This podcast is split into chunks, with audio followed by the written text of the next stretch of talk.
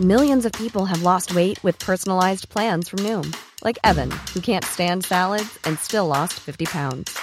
Salads, generally, for most people, are the easy button, right? For me, that wasn't an option. I never really was a salad guy. That's just not who I am. But Noom worked for me. Get your personalized plan today at Noom.com. Real Noom user compensated to provide their story. In four weeks, the typical Noom user can expect to lose one to two pounds per week. Individual results may vary.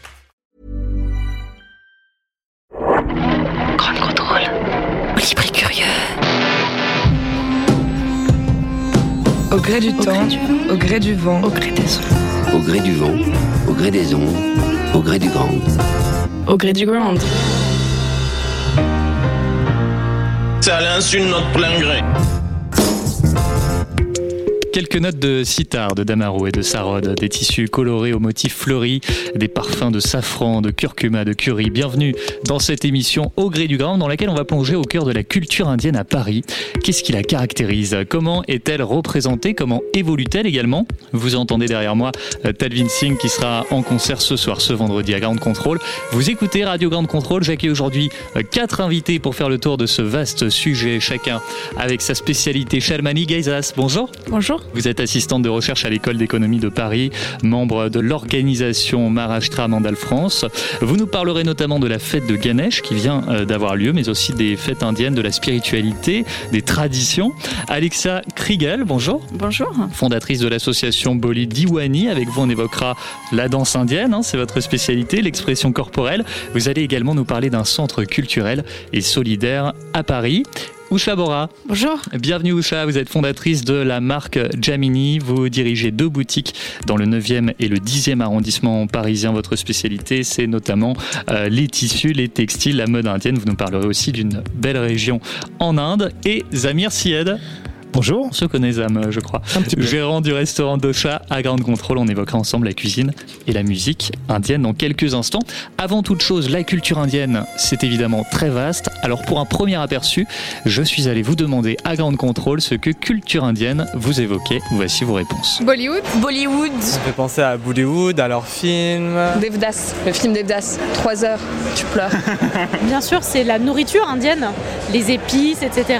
Genre j'adore les nanes et la nourriture indienne. Du coup, euh, c'est vrai que c'est la première chose qui me vient. Tu manges pas de bœuf aussi, c'est sacré là-bas. Tout ce qui est épicé, curry, euh, très relevé, très coloré aussi. La nourriture trop bonne. Les cheese naan. It's food, it's um, jewelry, like rings and piercings and tattoos. Bah moi, c'est les sarouels. Le sari, oui. Bah, les tissus, les robes des femmes. Ouais, le traitement des femmes en Inde. La misogynie. Ah, c'est avant tout euh, 120 langages euh, à travers tout le pays. La pauvreté aussi quand même. C'est vrai que moi, l'Inde, par exemple, je ne me sens pas d'y aller par rapport à cette confrontation à une pauvreté très visible et très dure. C'est aussi une spiritualité, c'est aussi la pauvreté. Enfin, il y a beaucoup de couleurs euh, dans l'Inde. Il y a la danse, bien sûr, indienne. Yeah, uh, music and dance. Bah là actuellement j'ai découvert un nouveau groupe de métal indien. Ça s'appelle euh, Bloody Wood. Et euh, le Gange et euh, le Taj Mahal. Et, euh, Tout ce qui est euh, les dieux, euh, Vishna, euh, tout ça. euh. Krishna, le dieu avec la peau bleue, le- la tête d'éléphant, ça qui me vient. Les bindis. C'est leur divinité à plein de bras, enfin Shiva, euh, quelque chose de très coloré. Moi, c'est plus euh, enfin, les fêtes, les mariages, les couleurs. And a lot of colors. Indian is colorful. Qu'est-ce que vous pensez de ces réactions de nos amis grandes contrôleurs? Zam par exemple. Non, mais c'est des choses qu'on entend assez régulièrement. Il y a des clichés, Ouais. mais bon, il y a aussi des choses qui sont, qui sont plus ou moins vraies. Alexa Oui, c'est vrai, il y a des choses qui m'ont fait rigoler là, mais euh, e- effectivement, de notre regard euh, de français, euh, on voit l'Inde euh, très colorée, mais aussi avec euh, un, un grand problème de pauvreté et euh, de gens euh, démunis. Et voilà, c'est un contraste assez curieux. Mhm. Shalmani Plus ou moins, les préjudices euh, sont vrais parce que toutes les choses que j'ai entendues, euh, Bollywood, curry, euh, alimentaire, euh, danse, musique, c'est tout vrai. Mais aussi, il y a des problèmes de pauvreté et la corruption et tout, aussi avec la grande population. Mais euh, avec les réponses, oui, c'est vraiment le sentiment d'Inde. Et Usha Alors, je, euh, comme tout le monde, hein, je pense qu'il y a la plupart des choses qui ont été racontées qui sont vraies. Moi, je pense qu'il y a une chose qui manque, c'est la jeunesse de l'Inde. Ça, c'est quelque chose dont on ne parle pas souvent, mais c'est un pays très jeune. Et l'énergie qu'on ressent quand on est sur place, c'est assez extraordinaire. On va commencer euh, cette émission par parler des, des, fêtes, des traditions, de la spiritualité avec vous. Shalmali euh, Gaizas a commencé par euh, Ganesh Chaturthi. Chaque année, le 2 septembre, on célèbre Ganesh, le dieu éléphant, en Inde, partout dans le monde également, notamment en France. À Paris, c'est entre le 10e et le 18e arrondissement, dans le quartier de Little India. Et c'était la semaine dernière, donc ça tombe bien. Shalmali, vous faites partie de l'association MMF. Est-ce que vous pouvez déjà nous expliquer en, quoi consiste cette association? Oui, bien sûr. MMF, c'est Maharashtra Mandal France. Et en fait, c'est une organisation de tous les gens qui viennent de Mumbai et Maharashtra, en fait. Et ici, à Maharashtra Mandal France, on célèbre tous les fêtes qui sont vraiment marathi. Mm -hmm. notamment, c'est la fête de Ganesh et la fête de Diwali qui approche euh, novembre euh, cette année.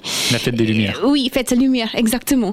Et aussi, on fête les autres choses comme euh, Holi et aussi euh, la fête de printemps qui est en mai pour nous. Mais également, c'est en fait rencontre et rassemblement de gens qui viennent de Maharashtra, tout à fait. Et euh, concernant la fête de Ganesh, je rappelle que euh, dans la religion hindoue, il y a plus de 30 millions de divinités, de dieux, si j'ai bien compris. Ça m'a Oui. assez surpris. Oui. Euh, il y en a trois principaux qui forment la Trinité. Brahma qui représente la création, Vishnu pour le symbole de la préservation, Shiva pour la destruction. Pourquoi est-ce qu'on célèbre le dieu Ganesh? Ganesh, en fait, est le dieu des nouveaux commencements et du démontement des obstacles. Mais il y a une petite histoire. L'histoire qu'une fois, la déesse Parvati est allée prendre un bain, mais elle a demandé à quelqu'un de faire la garde à l'extérieur. Parvati est connue pour la pureté. Et elle a donc sculpté un enfant dans la saleté de son propre corps et y a inséré la vie. Maintenant, parce qu'elle va se purifier, toutes les pensées négatives du corps et son ego vont à l'enfant. Et quand son mari, Dir Shiva, rentre chez lui, euh, l'enfant l'arrête. Shiva est la dieu de bonté. Et en voyant l'ego chez l'enfant, il coupe la tête. Lorsque Parvati le découvre, elle demande à son mari de redonner vie à son fils. Alors Shiva choisit une tête d'éléphant et c'est comme ça Ganpati est né.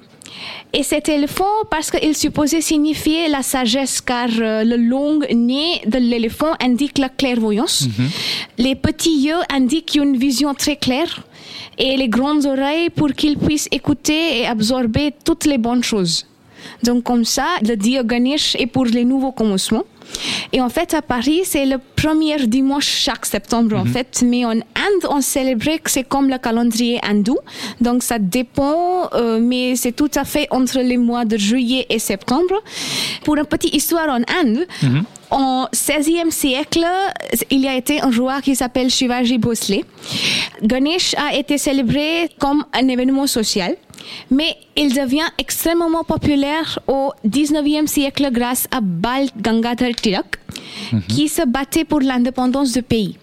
Et en fait, de Ganesh était un moyen de contourner l'interdiction par le gouvernement britannique des rassemblements hindous. Donc, euh, Maharashtra Mandal France va célébrer la fête de Ganesh cet samedi, euh, le 7 septembre, à Maison de l'Inde, à Cité universitaire. Demain, donc. Oui. Ok, très bien. Euh, comment elle se déroule cette fête à Paris? Parce qu'elle rassemble environ 50 000 personnes, c'est ça?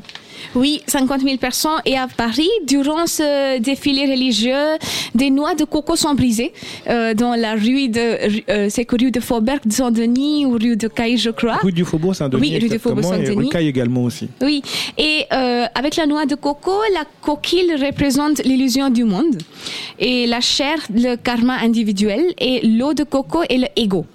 Et cette eau est déversée au passage de la représentation de Ganesh. Symboliquement, en brisant ces noix de coco, on montre l'offrande de son cœur à Ganesh en échange de sa protection. Et la procession est composée de musiciens qui ont le joueur de flûte euh, et le tambour et tout. Et viennent ensuite les danseurs qui portent sur leurs épaules un grand arceau de plumes et les danseuses qui portent sur leur tête euh, des pots de terre cuite dans lequel brûle du confort. Et j'ai cru comprendre que Ganesh aujourd'hui symbolise aussi la, vous l'avez dit, la protection et la chance aussi, non? Oui, oui, la protection et la chance, oui. Peut-être pour ça qu'il est si populaire qu'on le voit un peu partout. Oui, oui. Quelles sont les autres fêtes, les traditions indiennes euh, qu'on célèbre à, à Paris? Vous avez parlé de euh, Diwali ou Diwali ou Dipavali, je crois qu'on peut dire les trois, euh, pour commémorer le retour du dieu Rama et de son épouse Sita, donc la fête des Lumières. Exact. Les autres festivals qui vont venir en octobre sont Diwali, c'est les fêtes de lumière, comme vous avez dit. C'est toujours, tous les fêtes en Inde, c'est la victoire euh, de le bon sur les Sur mal. le mauvais, Oui, ouais. sur le mauvais. Et Diwali, c'est la victoire victoire de la lumière sur les ténèbres. La lumière en Diwali signifie connaissance et conscience. Et euh, tous les magasins, les bureaux, les maisons, les temples sont illuminés. Et mythologiquement, c'est le retour de Dieu Rama avec son frère Lakshman et la femme de Ram qui s'appelle Sita. Et c'est une nouvelle année selon le calendrier hindou. Et la joie de donner les nouvelles cadeaux aux membres de la famille et euh, vraiment de euh, rencontrer toutes les personnes que vous n'avez pas rencontrées dans les derniers mois. Vous parliez de couleurs, il y a aussi Holi, la fête des couleurs en mars. Il y a Oui. vraiment euh, de nombreuses fêtes en Inde, on pourra peut-être pas toutes les citer, mais en tout cas, une fois tous les 12 ans, a lieu la grande Kumbh Mela qui sera à nouveau célébrée en, en 2025. C'est un grand pèlerinage euh, hindou, peut-être le plus grand rassemblement humain au monde. Oui. 100 millions de personnes qui se purifient dans le fleuve sacré. C'est la plus grande fête euh, en Inde, j'imagine. Oui, bien sûr. Euh, en tout lieu, la Kumbh Mela est organisée tous les 12 ans. Et l'âge exact du festival n'est pas certain, mais selon l'hindouisme médiéval, le dieu Vishnu a répandu des gouttes d'amrita qui sont la boisson de immortalité à quatre endroits. Donc, c'est pour ça que Kumbh Mela est célébré dans quatre endroits. Je fais une parenthèse sur euh, la, la religion. En Inde, il y a environ euh, 80% d'hindouisme, 14% de musulmans, 2% de chrétiens, des sikhs également, des bouddhistes. Est-ce que pour vous, la religion et les croyances sont indissociables de la culture indienne Euh, Autour de la table, on peut faire un tour de table. Usha, par exemple. Alors, euh, dans ma famille, oui. Mo- Pour moi, personnellement, non. Donc, Pour quelle raison? Je pense que c'est lié à un moment de, de ma vie. Je pense que je suis attachée aux valeurs et pas forcément à une religion. Je pense qu'on peut trouver des belles valeurs dans toutes les religions. Euh, c'est comme ça que je vois ma vie. Et puis, euh, par contre, je sais que dans ma famille, mes parents surtout, ma mère, elle est, elle est très attachée à Krishna, donc le dieu avec la peau bleue. Et puis, elle organise plusieurs fois dans la maison des rassemblements de prêtres parce qu'on croit beaucoup aussi dans tout ce qui est chant et euh, théâtre. Donc on a, souvent euh, quelque chose qu'on appelle le kirtan. Donc ce sont des, des chansons qui vont durer toute la nuit. En fait c'est très paisible. Mais pour moi c'est vraiment un aspect culturel euh, auquel je participe plus qu'un aspect religieux. Isam, euh, par exemple moi, je suis de confession, enfin, en tout cas, mes parents sont de confession musulmane. Mais petit, j'ai grandi en Inde jusqu'à l'âge de 11 ans. Et euh, moi, ce qui m'a marqué, en tout cas, c'est que euh, je faisais la fête, donc aussi bien Diwali que euh, aussi bien Noël euh, que euh, le Holi, tout, toutes les fêtes, en fait. Et pour moi, c'était l'occasion de se retrouver euh, entre copains. Donc, euh, j'allais dans la maison d'en face. Bien manger. Euh, ouais, bien manger et surtout s'amuser. Donc, euh, et moi, je ne voyais pas cette différence de religion. En tout cas, quand j'étais petit, ça m'a vraiment pas posé de problème. Et euh, pour moi, c'était riche, en fait. Tout ça, c'était vraiment très, très riche. Donc, euh, oui, c'est indissociable. Effectivement, en Inde, la religion est très, très importante. La première question qu'on te pose, avant même de demander ton prénom, c'est quelle religion euh, Hmm. tu es en Inde? Donc, c'est assez C'est surprenant. important, ouais. C'est important, mais pour le coup, moi, je ne suis pas forcément très pratiquant, mais je trouve que c'est l'occasion de marquer des rythmes, des tempos et de se retrouver et de faire la fête assez régulièrement. C'est l'occasion de faire la fête et c'est toujours bien. Euh, pour en savoir plus sur l'association Maharashtra Mandal France, c'est donc sur mmfr.org. Lors de ces nombreuses fêtes indiennes, il est évidemment très souvent question de musique. Je me tourne à nouveau vers Zamir, qui est aussi un grand musicien, il a plein de talents cachés. On parlait de, de fêtes, de cérémonies, de traditions en Inde. La musique rythme, comme tu l'as dit, euh, les grandes étapes de la vie, de la naissance au mariage et même aux cérémonies funéraires. En quoi la musique est importante en Inde? Ben, en fait, la musique a une place très très privilégiée en Inde. En Inde, la musique aurait, euh, selon les légendes, une origine divine. C'est par le son Om que le dieu Brahma aurait euh, créé l'univers, en fait. Donc, du coup, la musique est un art euh, qui est complètement ancré dans la culture, dans la civilisation indienne. Tous les événements qui sont importants en Inde sont accompagnés de musique, que ce soit la naissance, que ce soit les mariages, les décès. donc, tout est accompagné de musique en Inde. Aussi bien les chants d'ailleurs que la danse sont considérés comme des arts au même niveau que la science, que les mathématiques, que tout le reste en fait. La musique est très très importante en effet. Et les cérémonies euh, funéraires, pour y revenir, qu'on appelle puja, c'est ça? Qu'on appelle puja, effectivement. Elles se déroulent euh, en général de façon positive de par la croyance en la réincarnation? Par exemple, on parlait d'enterrement et euh, les enterrements, que ce soit hindou ou même euh, chrétien en Inde, euh, pour accompagner le corps euh, jusqu'au cimetière, il y a souvent des danses qui les accompagnent, souvent des fleurs qui sont jetées, donc c'est toujours de façon très joyeuse parce qu'on croit à la réincarnation. Donc euh, pour eux, c'est pas vraiment une fin, c'est pas une fin en soi, donc il y a forcément une continuité. C'est un ne- cycle. Ouais, c'est un cycle. Donc euh, en général, c'est assez joyeux pour la plupart.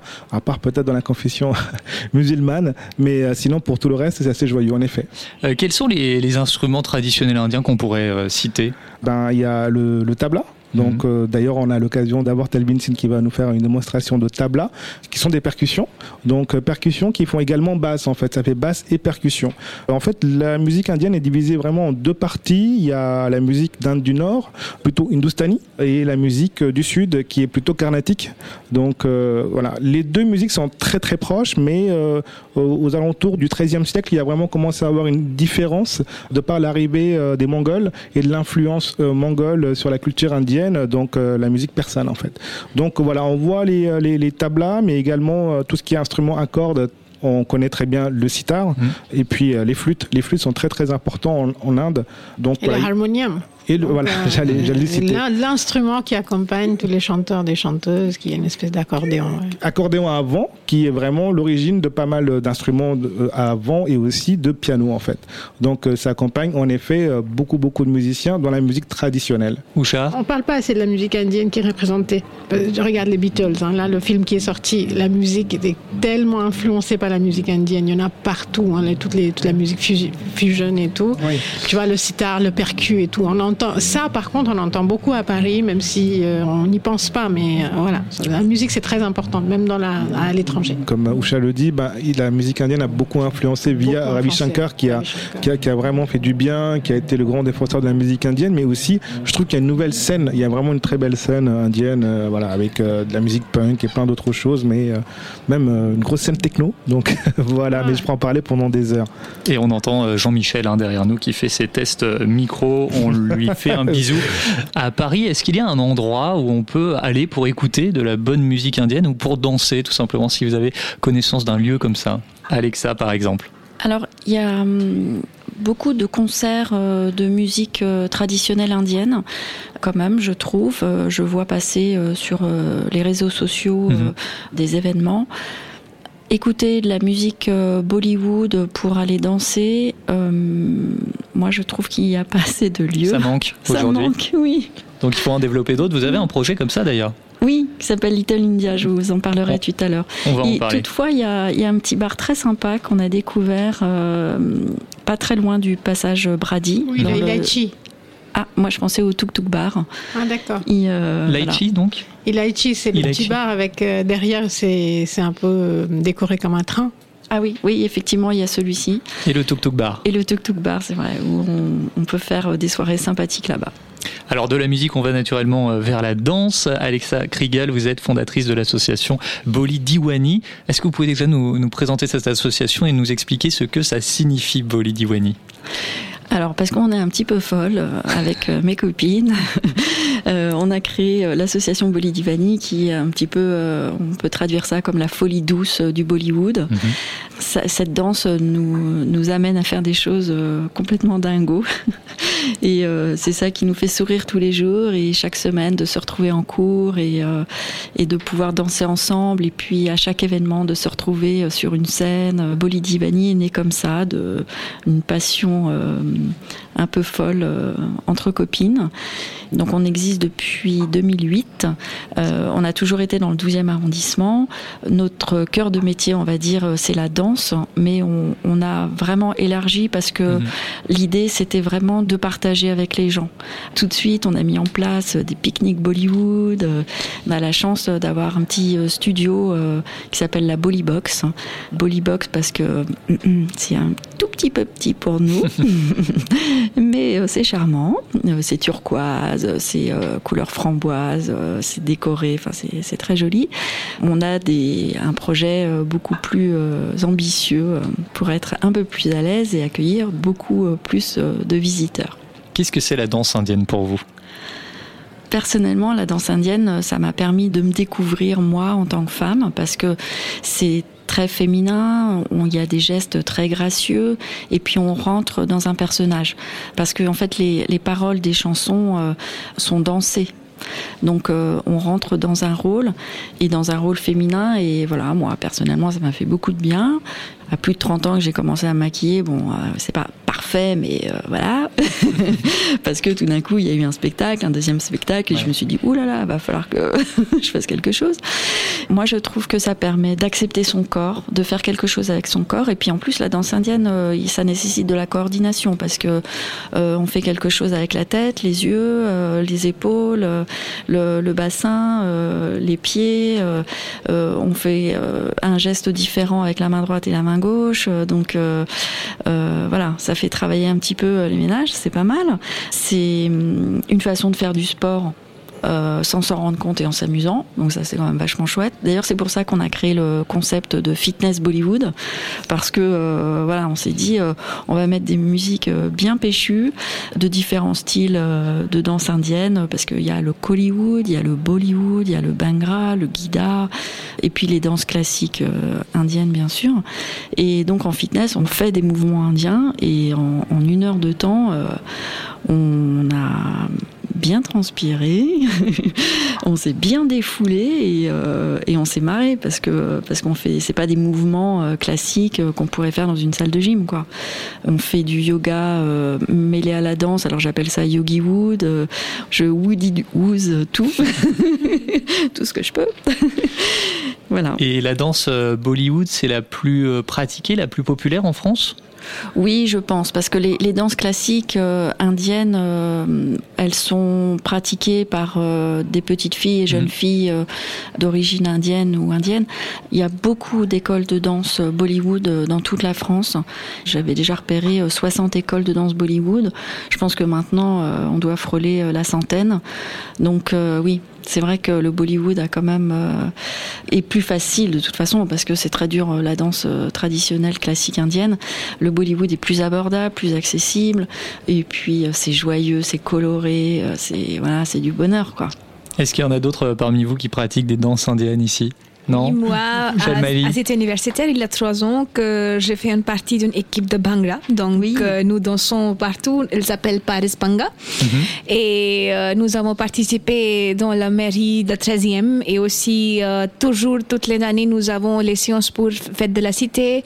Mais c'est toujours les étudiants. Il n'y a pas une personne qui enseigne. En fait, on regarde les vidéos et on, on fait comme ça. Mais oui, elle s'appelle Paris Banga. Zamir Euh, non, pas encore. Peut-être un jour, mais euh, c'est vrai que la, euh, la musique, enfin la danse euh, Bollywood, euh, je trouve que on en entend partout parler. Il y a surtout beaucoup beaucoup de clubs. Bollywood, bah, la contraction de Bombay et de Hollywood. Et c'est aussi en fait dans les films indiens, ce qui est marrant, c'est que souvent les, les films indiens, c'est il y a beaucoup de musique en fait. Il y a entre 3, 4, voire 5, 6 morceaux. C'est aussi le moment où, euh, comme les films indiens sont en général, euh, il n'y a pas de scène de, de sexe ou quoi que ce soit. C'est le moment où les acteurs, ils peuvent en tout cas s'exprimer, surtout les réalisateurs peuvent s'exprimer. Et les danses sont très sensuelles, voire même sexuelles en fait. Même les gestes, les mouvements, les, les courbes, euh, ils mettent beaucoup en avant euh, bah, à ce moment-là les corps en fait, chose qui est en général interdite dans la culture indienne. Et c'est vrai que même au cinéma, quand on va en Inde au cinéma, les gens des fois se lèvent et, et dansent complètement en fait. Oui, ça c'est fou. Ouais, ça c'est assez marrant. C'est vrai que la, la danse traditionnelle indienne est moins connue en Europe euh, aussi parce que c'est très difficile à pratiquer. Il y a très peu de clubs et puis même en Inde, je pense que de moins en moins de gens euh, le pratiquent et c'est euh, Ça se perd. Ouais, ça se perd. C'est très traditionnel et très compliqué. Il faut, il y a une façon de transmettre cette danse-là qui est très particulière. Mais euh, le Bollywood, ouais, c'est vrai qu'a pris un peu le, enfin, c'est très très connu maintenant avec le Kollywood notamment et, et le plein d'autres wood, comme vous dites. Oui, parce que y a, hum, selon les régions, il y a des euh, grands studios de cinéma. Donc le Bollywood pour euh, Bombay, et euh, ce sont des films en hindi. Mais on va avoir aussi le Kollywood. Ça va être des films en tamoul. Il y a euh, le Mollywood, le Tollywood. euh, C'est, très répandu et euh, finalement, euh, il y a même des rapprochements entre le cinéma Kollywood et le cinéma Bollywood. Il y a des échanges d'acteurs, d'actrices. euh, et on a la chance d'ailleurs euh, en France euh, d'avoir euh, deux distributeurs qui travaillent énormément pour avoir des films Bollywood et Kollywood et des fois Tollywood dans des salles de cinéma, dans les Gaumont, dans des grandes salles. Il y a une chaîne humaine, on va dire, qui s'est faite, qui s'appelle Boliciné, où dans chaque grande ville où les films peuvent passer, il y a des bénévoles qui tractent pour parler des films, qui mettent les affiches, qui font des petites interventions animation au début des films. Enfin voilà, vraiment, c'est de plus en plus populaire. Quoi. Alors Alexa, où est-ce qu'il se déroule les cours et les activités que vous proposez? Alors principalement dans le 12e arrondissement, dans notre Box. Mhm. On est euh, dans la salle de danse du gymnase Rully, dans la salle de danse euh, de Bercy, dans la salle de danse euh, du gymnase Alain Mimoun. Et puis dans le 18e, on est dans un centre social. Donc ça permet d'offrir des cours de danse à, au tarif quotient familial.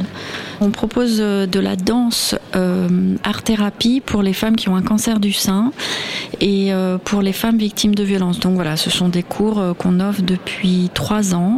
C'est quelque chose voilà, qui est important aussi pour nous parce qu'on a un axe solidaire qu'on maintient d'année en année et qui est vraiment l'idée de départ de Bolidivani, quoi, le partage. Bolidivani.fr, c'est votre site internet. Donc Divani, ça s'écrit avec un W, mais ça se prononce euh, V si j'ai bien compris. Alexa, vous avez aussi un projet qui s'appelle Little India. C'est un centre culturel et solidaire indien à Paris. Vous en avez un petit peu parlé. Oui, alors euh, Little India, c'est une idée folle, euh, mais même si elle est folle, on y arrivera. c'est d'ouvrir un centre culturel et solidaire sur Paris, dans le 12e arrondissement. Et on a la chance d'avoir été sélectionné par la mairie de Paris pour le budget participatif. Donc à partir euh, de ce jour, 6 euh, septembre jusqu'au 22 euh, septembre, les Parisiens de tout âge, hein, même les mineurs, peuvent voter il suffit d'habiter à Paris. Euh, donc vous votez en ligne ou votez dans une urne. Voilà, il faut qu'on ait le plus de votes possible parce que ça va nous permettre euh, d'aménager ce lieu où euh, on va avoir évidemment un très beau studio de danse, mais aussi un restaurant, un bar, un spa, salle de yoga, même un escape game Bollywood. C'est, on peut tout faire. Ah ouais, on est allé très très loin de nos délires. Et puis des marchés de créateurs. on va célébrer des fêtes aussi. Alors pour Oli, je m'avance pas trop parce que euh, au niveau de la déco, je voudrais pas trop euh, abîmer les lieux tout de suite. Euh, des projections, des rencontres, des jeux, du, du, du jeux qu'on va pouvoir pratiquer à grande contrôle là ce, ce week-end. voilà, des spectacles, des concerts, des humoristes, enfin tout ce qu'il peut y avoir en wood. On vous invite en tout cas à soutenir ce projet euh, Little India. On ne peut pas parler de danse sans parler euh, de tenues traditionnelles, de la mode indienne. Ça aussi, c'est un point qui revenait euh, beaucoup dans le micro-trottoir, les tissus, les couleurs. Alors justement, comment sont fabriqués ces tissus, ces vêtements, ces motifs indiens? Je suis allé à la rencontre d'Adrien Comard, gérant de Simran, boutique de création pour la maison, de prêt-à-porter, d'accessoires basée à Paris, dans le 6e arrondissement. Il me semble que les Indiens, d'une manière générale, sont assez fiers et contents de montrer que ce qui se fait chez eux, c'est de bonne qualité, c'est transmis depuis des générations et que c'est un reflet finalement de leur identité aussi. C'est très important. C'est là-bas que euh, la magie se fait parce qu'il y a tout ce travail des artisans qui donnent la vie aux produits. D'abord avec les blocs en bois pour imprimer sur les tissus. Tout est fait à la main, tout est imprimé à la main. Donc ce sont des blocs euh, en tech qui sont gravés avec des outils vraiment euh, d'artisans, des marteaux, des burins et pour faire apparaître un motif, c'est un peu comme de la sérigraphie finalement, un pochoir, on imprime sur le tissu avec tout un tas de teintures euh, et des recettes euh, qui sont bien gardées pour euh, créer tout un jeu de couleurs, ça, donne des vibrations au tissu. On a dans le centre de l'Inde des tisserands avec qui nous travaillons et qui font de l'icat. Ça c'est un procédé assez particulier de tissage et de teinture à la main des fils. Les fils sont teints avant d'être tissé et la teinture est appliquée à la main suivant une séquence particulière qui est calculée en avance et au moment du tissage, le motif apparaît. Voilà, c'est un, procédé qui est très long. Il y a un rapport au temps qui est très différent. Donc, c'est des opérations qui peuvent prendre plusieurs semaines. Il faut ce temps-là pour avoir un bon produit à la fin. Un vrai savoir-faire ancestral, hein, différentes techniques euh, artisanales et intemporelles, puisque ça plaît toujours aujourd'hui. Ushabora, vous êtes bien placé pour le savoir. Vous avez travaillé 4 ans pour L'Oréal avant de vous lancer dans votre propre projet. Euh, vous êtes créatrice de Jamini, marque de décoration et d'accessoires depuis un peu plus de 5 ans maintenant.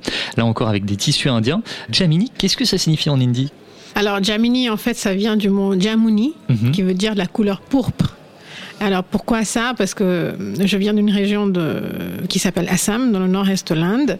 Donc c'est là que je suis née, j'ai grandi, et dans cette région-là, il pleut tout le temps. voilà. Et donc, euh, grâce à cette pluie, euh, on a beaucoup d'eau. Donc, le- la terre est très fertile, mais on a beaucoup d'étangs. Donc, tout est débordé d'eau tout le temps. Et dans les étangs, il y a des fleurs de lotus. Et euh, moi, j'ai comme image dans ma tête, depuis ma jeunesse, d'avoir ces énormes étangs autour de moi. euh, quand je partais à l'école, avec mon petit cartable et tout, de, de sauter, pour faire des petits sauts pour traverser les, les flaques d'eau. Et euh, admirer justement ces fleurs qui apparaissaient dans la nuit. Donc, c'était évident pour moi que le logo de ma marque une fleur de lotus et donc le nom Jamini qui vient de, de couleur des pétales de fleurs. Alors vous avez créé euh, une société de production textile avant de développer une gamme de foulards tissés. Ensuite vous ouvrez une première boutique à Paris en 2014 rue du Château d'Eau, c'est dans le 10e arrondissement. Vous développez ensuite une gamme de bougies, vous ouvrez une deuxième boutique dans le 9e arrondissement. Vous aussi vous travaillez avec des artisans qui utilisent ces techniques dont parlait Adrien? Complètement. En fait, euh, j'ai commencé Jamini euh, pour une simple raison. Euh, je voulais créer un pont entre ma vie française et ma vie indienne. Mhm. Donc, il fallait que je trouve un moyen de créer mon propre métier. Et depuis que je suis toute petite, l'idée aussi qui arrive dans ma tête, ce sont les tissus qui étaient portés par ma mère, ma, ma nounou, toutes les femmes autour de moi, parce que la- l'Assam est une région très particulière. C'est euh, c'est un endroit où il y a un mélange de différentes tribus. Donc les tribus qui arrivent de Birmanie, de Thaïlande, vraiment de, l'Asie du Sud-Est. Et euh, ces femmes-là emmènent avec elles une technique de tissage qui est absolument fantastique et toutes les femmes tissent chez elles. Toutes les femmes portent les habits qu'elles achètent dans les marchés, vraiment euh, du coin. Donc, C'est pas dans les magasins, mais c'est plutôt dans les dans les souks quoi. Donc elles achètent ça, elles portent ça et ce sont des motifs qui sont incroyables avec une technique de tissage. Et pour moi, c'était vraiment des, des images qui restaient dans ma tête. Et je trouvais que euh, ce type d'artisanat était vraiment pas connu. Euh, était pas connu en France, était pas connu en Europe, tandis qu'on connaissait assez bien euh, toute la partie impression, les blocs, les tampons, ce sont des choses qui ont été très bien exposées dans les marchés occidentaux. Mais le tissage au nord-est de l'Inde, c'était quelque chose qui est assez méconnu, même en Inde. Donc voilà, même les Indiens, ils sont pas exposés à ce type d'artisanat. Donc euh, je suis allée là-bas à la recherche de plusieurs femmes tisseuses en me disant voilà, on va créer une gamme qui sera très très traditionnelle euh, à la base des techniques que vous savez faire Mhm. et très moderne euh, d'un point de vue euh, couleur, motif, design. Donc on a créé un mélange des deux et ça, ça a plu tout de suite. Donc c'était vraiment la naissance de Jamini, d'où la gamme de foulards tissés parce qu'on n'avait vraiment pas ce type de produit. Et donc on a, créé vraiment une niche dans le marché de déco et de textile en, France parce que ce produit n'était pas connu. Euh, les gens voyaient la qualité, le travail. J'étais présente personnellement assez souvent euh, pour expliquer tout ça, la, la vie des femmes, pourquoi elles faisaient ça, pour, elles n'avaient pas l'argent pour aller acheter des, tissus au marché, donc elles- il fallait qu'elles tissent chez elles pour leurs hommes, pour, pour la famille. Et donc du coup, tout, tout était lié à, à cette histoire, les images, euh, le potentiel évidemment, et puis euh, la rareté. Vous parlez des couleurs, c'est un point très important puisqu'on quand on parle de l'Inde, on voit surtout des couleurs. Quelles teintes sont utilisées euh, pour les textiles? J'ai posé la question à Adrien Comard. Il y a les teintures végétales, naturelles, qui sont historiquement ou traditionnellement celles qui sont utilisées en Inde, comme ça peut être le cas dans beaucoup d'autres pays. C'est fait dans des chaudrons, avec des plantes, avec euh, des pierres, avec des insectes parfois. Il y a un côté potion magique. Donc ça, c'est pour la partie vraiment très traditionnelle. Et ce qui est intéressant aussi, c'est qu'avec les artisans, on peut développer à partir de recettes plus modernes euh, des couleurs plus vives, plus éclatantes. L'enjeu, c'est justement de pouvoir euh, mélanger le travail traditionnel avec des outils d'aujourd'hui aussi. Ou ça, comment est-ce que vous définiriez ces teintes? En fait, les couleurs qu'on va voir en Inde et les couleurs qu'on voit en France ne sont absolument pas Hmm. les, mêmes, Les mêmes. parce qu'il y a vraiment une différence de lumière dans les deux pays. Donc effectivement, les femmes, elles portent pas les mêmes couleurs. En, en Inde, les femmes porte toutes les couleurs, hein, le turquoise, le fuchsia, le jaune, le rouge, le blanc, toutes les couleurs. En France, euh, effectivement, on peut pas se permettre euh, parce que eux, il fait plus gris, donc les gens ils veulent pas se montrer euh, à ce niveau-là en termes de couleurs. Donc euh, on a des gammes plus contemporaines, un peu plus euh, entre couleurs. Donc euh, ma gamme est composée des couleurs un peu entre les deux. J'utilise beaucoup le curry. Voilà, cette couleur-là, c'est vraiment la pâte de Jamini. On utilise une espèce de couleur jaune moutarde que j'appelle curry. Ouais. Euh, on utilise ça pour partout. On utilise beaucoup le bleu parce que le bleu, c'est une couleur. On utilise aussi beaucoup en Inde, mais moi, je le transforme en bleu canard, donc qui plaît beaucoup. Donc effectivement, euh, Jamini a beaucoup, beaucoup de couleurs, mais euh, en termes de tonalité, un peu différentes par rapport aux couleurs qu'on va trouver en Inde. Et euh, concernant les tissus, il y a quand même deux extrêmes entre d'un côté ces tissus raffinés, ce savoir-faire an- ancestral dont on parle, et de l'autre des tissus un peu plus kitsch, plus flashy, qui peuvent aussi euh, nous venir à l'esprit quand on entend euh, tissu indien. Tout à fait, parce qu'en fait, euh, le plus grand marché euh, pour les vêtements en Inde, ça arrive pour le moment, au moment des fêtes Ouais. et les mariages. C'est Ouais. vraiment là quand on achète beaucoup, beaucoup de vêtements, on fait des cadeaux et tout. Et là, effectivement, il faut être le plus bling-bling possible. Donc, plus de paillettes, plus de couleurs. Donc, euh, les femmes, elles aiment bien faire la fête, elles aiment bien danser, comme on a évoqué tout à l'heure.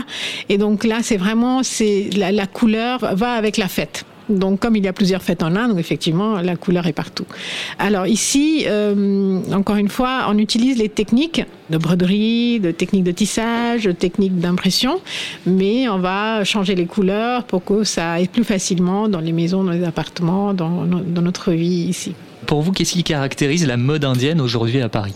Le mode indienne à Paris, on la voit partout. Parce que quand vous vous baladez partout, vous Ouais. allez voir des vêtements qui sont fabriqués en Inde. Donc avec les techniques d'impression indienne, avec la broderie indienne, avec du coton indien. Donc peut-être ça ne vous saute pas aux yeux. Euh, le madras, donc euh, les carreaux euh, que Zamir Que porte Zamir ce porte soir. aujourd'hui. Voilà. Donc ce sont des choses qu'on voit partout dans les rues à Paris et en France. Mais ça nous saute pas aux yeux parce que quand on parle de la mode indienne, on a tendance à penser à- aux paillettes et rouge et, et fuchsia. Donc en fait, les tissus indiens, vous les voyez partout. Quand vous allez euh, dans un restaurant, vous regardez les coussins. euh, quand vous allez quelque part, vous regardez les rideaux, regardez les vêtements portés par les femmes. euh, vraiment, le, le- le textile indien est vraiment partout dans le monde. Est-ce qu'on peut donner quelques exemples Peut-être quels sont les motifs, les vêtements, les tendances Qu'est-ce qui plaît en règle générale? Ou ici en Inde. Ici, pardon, ici à Paris. Ici, effectivement, euh, c'est euh, le grand retour de broderie. Maintenant, on utilise beaucoup, beaucoup des broderies main, plutôt ton sur ton, pas des couleurs très flashy. Et le grand retour aussi de block print, ce qui a été évoqué par euh, Adrien. par Adrien Mm. tout à l'heure. Donc, les gens commencent à re-aimer euh, cette technique d'impression et les motifs, donc assez anciens, mais qui reviennent euh, vraiment parce que les gens, je pense, avaient, après le mode scandinave et le mode de, de gris et de noir, les gens, ils ont envie d'un peu De plus de couleurs et de Mm. choses. donc, on, on voit beaucoup ce type de motifs. Ouais. Et en quoi la mode indienne en Inde est différente de la mode indienne à Paris? J'imagine qu'elle est euh, occidentalisée. Alors la mode indienne en Inde, c'est ça va avec euh, les températures là-bas, la culture, avec les fêtes. Donc les femmes vont s'habiller en sari ou peut-être dans la churida et kota, donc qui est un pyjama avec euh, une longue tunique, parce que c'est confortable, parce que quand il fait très très chaud, on transpire beaucoup et donc du coup elles vont porter euh, des matières comme le coton, mousseline de coton, le voile de coton. Ici, euh, bon déjà il fait beaucoup plus frais, donc on peut pas s'habiller en mousseline de coton tous les jours. Et puis porter un sari pour aller prendre le métro, c'est pas très pratique non plus. Donc on va voir des femmes indiennes qui portent des saris dans les rues de Paris, mais c'est quand même très rare. On voit beaucoup de tuniques par contre, des tuniques brodées. Il y a plein de femmes qui portent ça. Donc euh, voilà, encore une fois, on voit des matières et des techniques euh, indiennes, mais on va voir un peu moins de, de saris, des pyjamas et des choses comme ça. Et euh, d'après vous, est-ce que le savoir-faire indien a une influence, un impact sur la mode en général? Complètement. Donc là, je reviens sur euh, ce que je disais sur les techniques, par exemple. Donc, euh, Adrien a parlé des ICAT. Donc, Mm. les ICAT, c'est une technique absolument formidable. C'est la magie, en fait. Ça s'opère devant les yeux, vraiment. Moi, je, il y a, il y a quelques mois, j'étais dans une région qui s'appelle Patola, à Gujarat. Et en fait, ils font un double ICAT. Donc, vraiment, il faut ICAT puissance euh, 150. Donc, c'est-à-dire la chaîne et le tram les deux côtés s'entendent et après, c'est très difficile à imaginer. Hein. c'est comme c'est l'intelligence artificielle. Donc, euh, oui, les techniques indiennes et les textiles indiens ont vraiment beaucoup d'impact. Encore une fois, hein, les grandes maisons de couture, euh, Chanel, Dior, euh, pratiquent vraiment beaucoup de broderie à la main en Inde. Donc, il y a beaucoup, beaucoup de fabrication de, de la haute couture, des, des, vêtements très chers, le textile très travaillé qui vient d'Inde, effectivement. Alors, au chat, pour découvrir Jamini, on peut vous suivre sur Instagram Jamini Design ou bien sur votre site jaminidesign.com si vous souhaitez découvrir Simran également sur Instagram Simran Paris. Sinon, c'est sur simran.com ou bien rue Bonaparte dans le 6e arrondissement. On va euh, attaquer la dernière partie, hein, le dernier sujet. J'ai souhaité terminer par ce sujet pour ne pas avoir faim en début d'émission. Euh, la cuisine indienne, ça aussi, on pourra en faire une émission d'une heure. Zamir est à l'origine du projet euh, Dosha, ça s'écrit D-O-S-H-A-S, c'est le food truck indien situé à l'entrée de Grand Control, vous l'avez peut-être déjà vu. Zam, quelle est l'histoire de ce projet et qu'est-ce que ça signifie Dosha? Dosha, dosha signifie, alors c'est un mot euh, sanskrit qui vient de la médecine ayurvédique. Mhm. En fait, dosha signifie littéralement euh, énergie, énergie vitale, euh, qui signifie humeur, qui signifie, enfin c'est notre constitution. En, gros, l'équilibre ou le déséquilibre de ces doshas font que de nos humeurs ou de nos énergies font qu'on tombe plus ou moins malade. C'était de par mes voyages en Inde et de par aussi mon intérêt pour la médecine ayurvédique, j'ai essayé de mettre en avant, en tout cas, les, les vertus thérapeutiques des produits que Dosha euh, vend. Voilà, c'est principalement des épices, mais pas que. Il y a plein d'autres choses, mais dosha signifie euh, l'équilibre de ces énergies. Et qu'est-ce qu'on trouve par exemple à la carte du restaurant Alors, à la carte du restaurant, on trouve. Euh, alors, c'est principalement végétarien mhm. à 60-70%, voire 80%. Euh, on trouve bien sûr des samosas végétariennes et euh, on trouve aussi des talis, des talis végétariens, mais pas que. On trouve aussi des talis qui sont accompagnés. Alors, tali, c'est un plat avec du riz accompagné de, de sauce. C'est en général un, un dal, c'est des lentilles, un curry de lentilles, on va dire ça. Il y a plusieurs accompagnements comme des légumes et des chutneys à la de coriandre ou aussi euh, des raïtas à la concombre et betterave.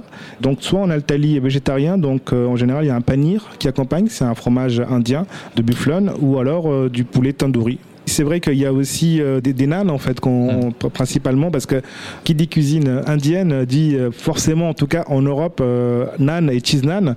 Même si en voyageant en Inde, on va rarement trouver des cheese nan parce que le cheese nan, bah oui, c'est du nan, c'est un pain indien qui est d'Inde du Nord principalement, mais avec du fromage qui est du bah, la vache qui rit en fait. Et la vache qui rit, il n'y en a pas beaucoup. Alors des vaches, il y en a beaucoup en Inde, mais mais il n'y a pas forcément de vache qui rit. Et après, on trouve également des crêpes, des crêpes indiennes. C'est des dosas en fait, des dosas, c'est des, crêpes à base de farine de riz et de lentilles.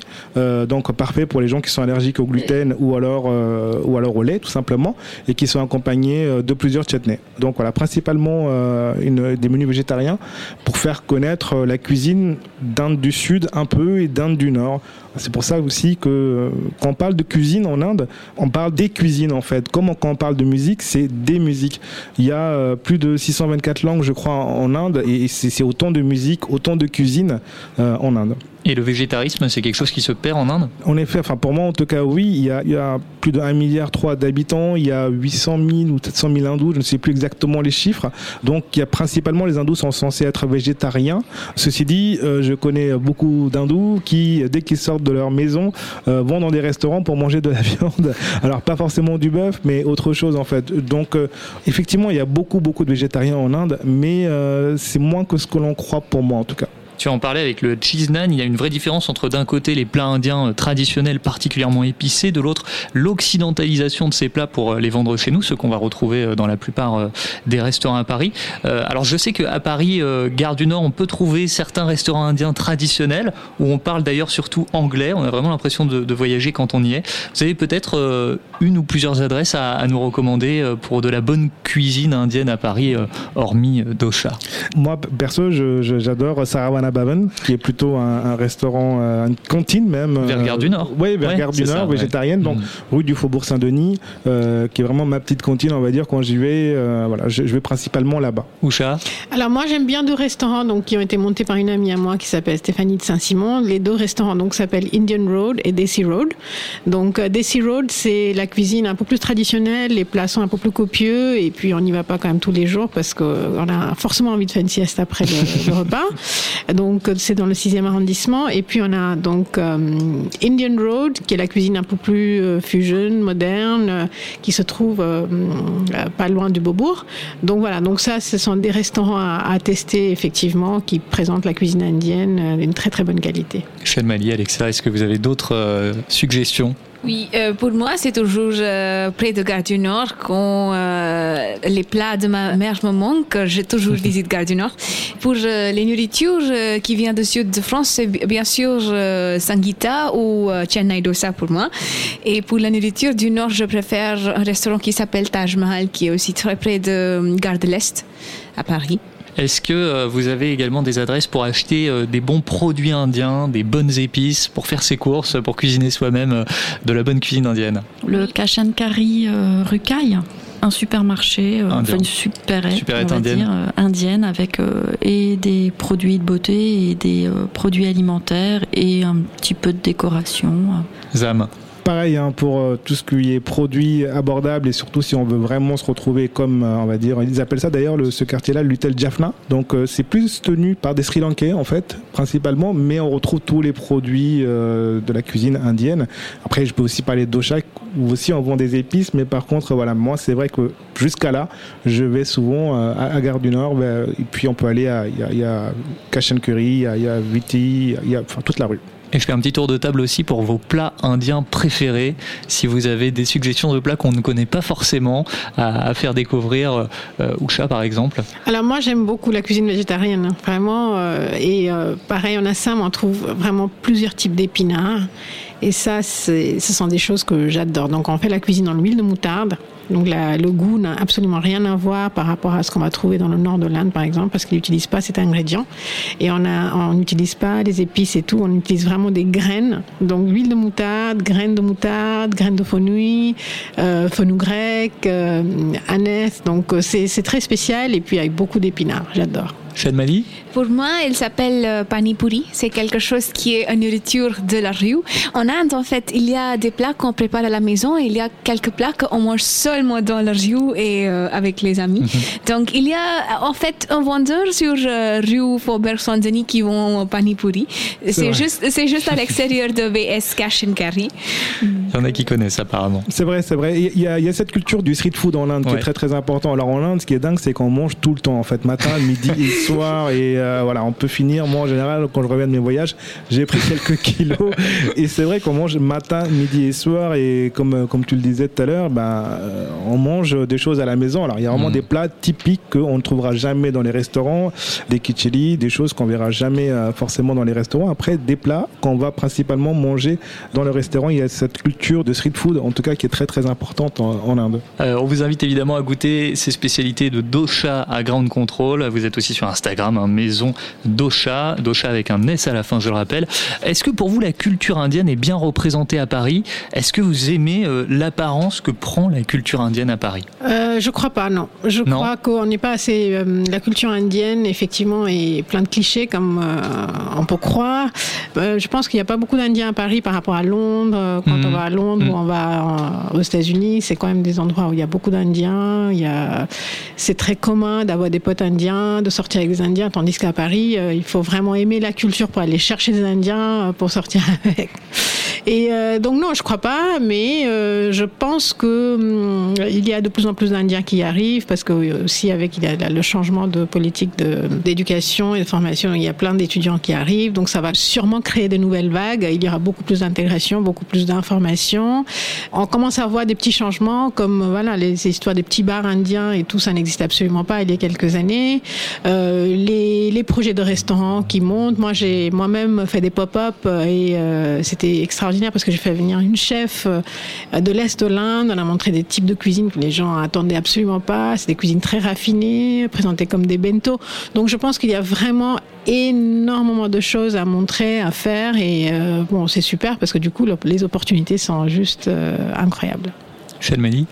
Euh, oui, pour moi, oui, oh, bien sûr, les Indiens célèbrent les fêtes euh, et tous les fêtes, je crois, ici. Il, y a des gens qui viennent du sud, du nord, de- du ouest, comme Assam aussi, euh, du centre.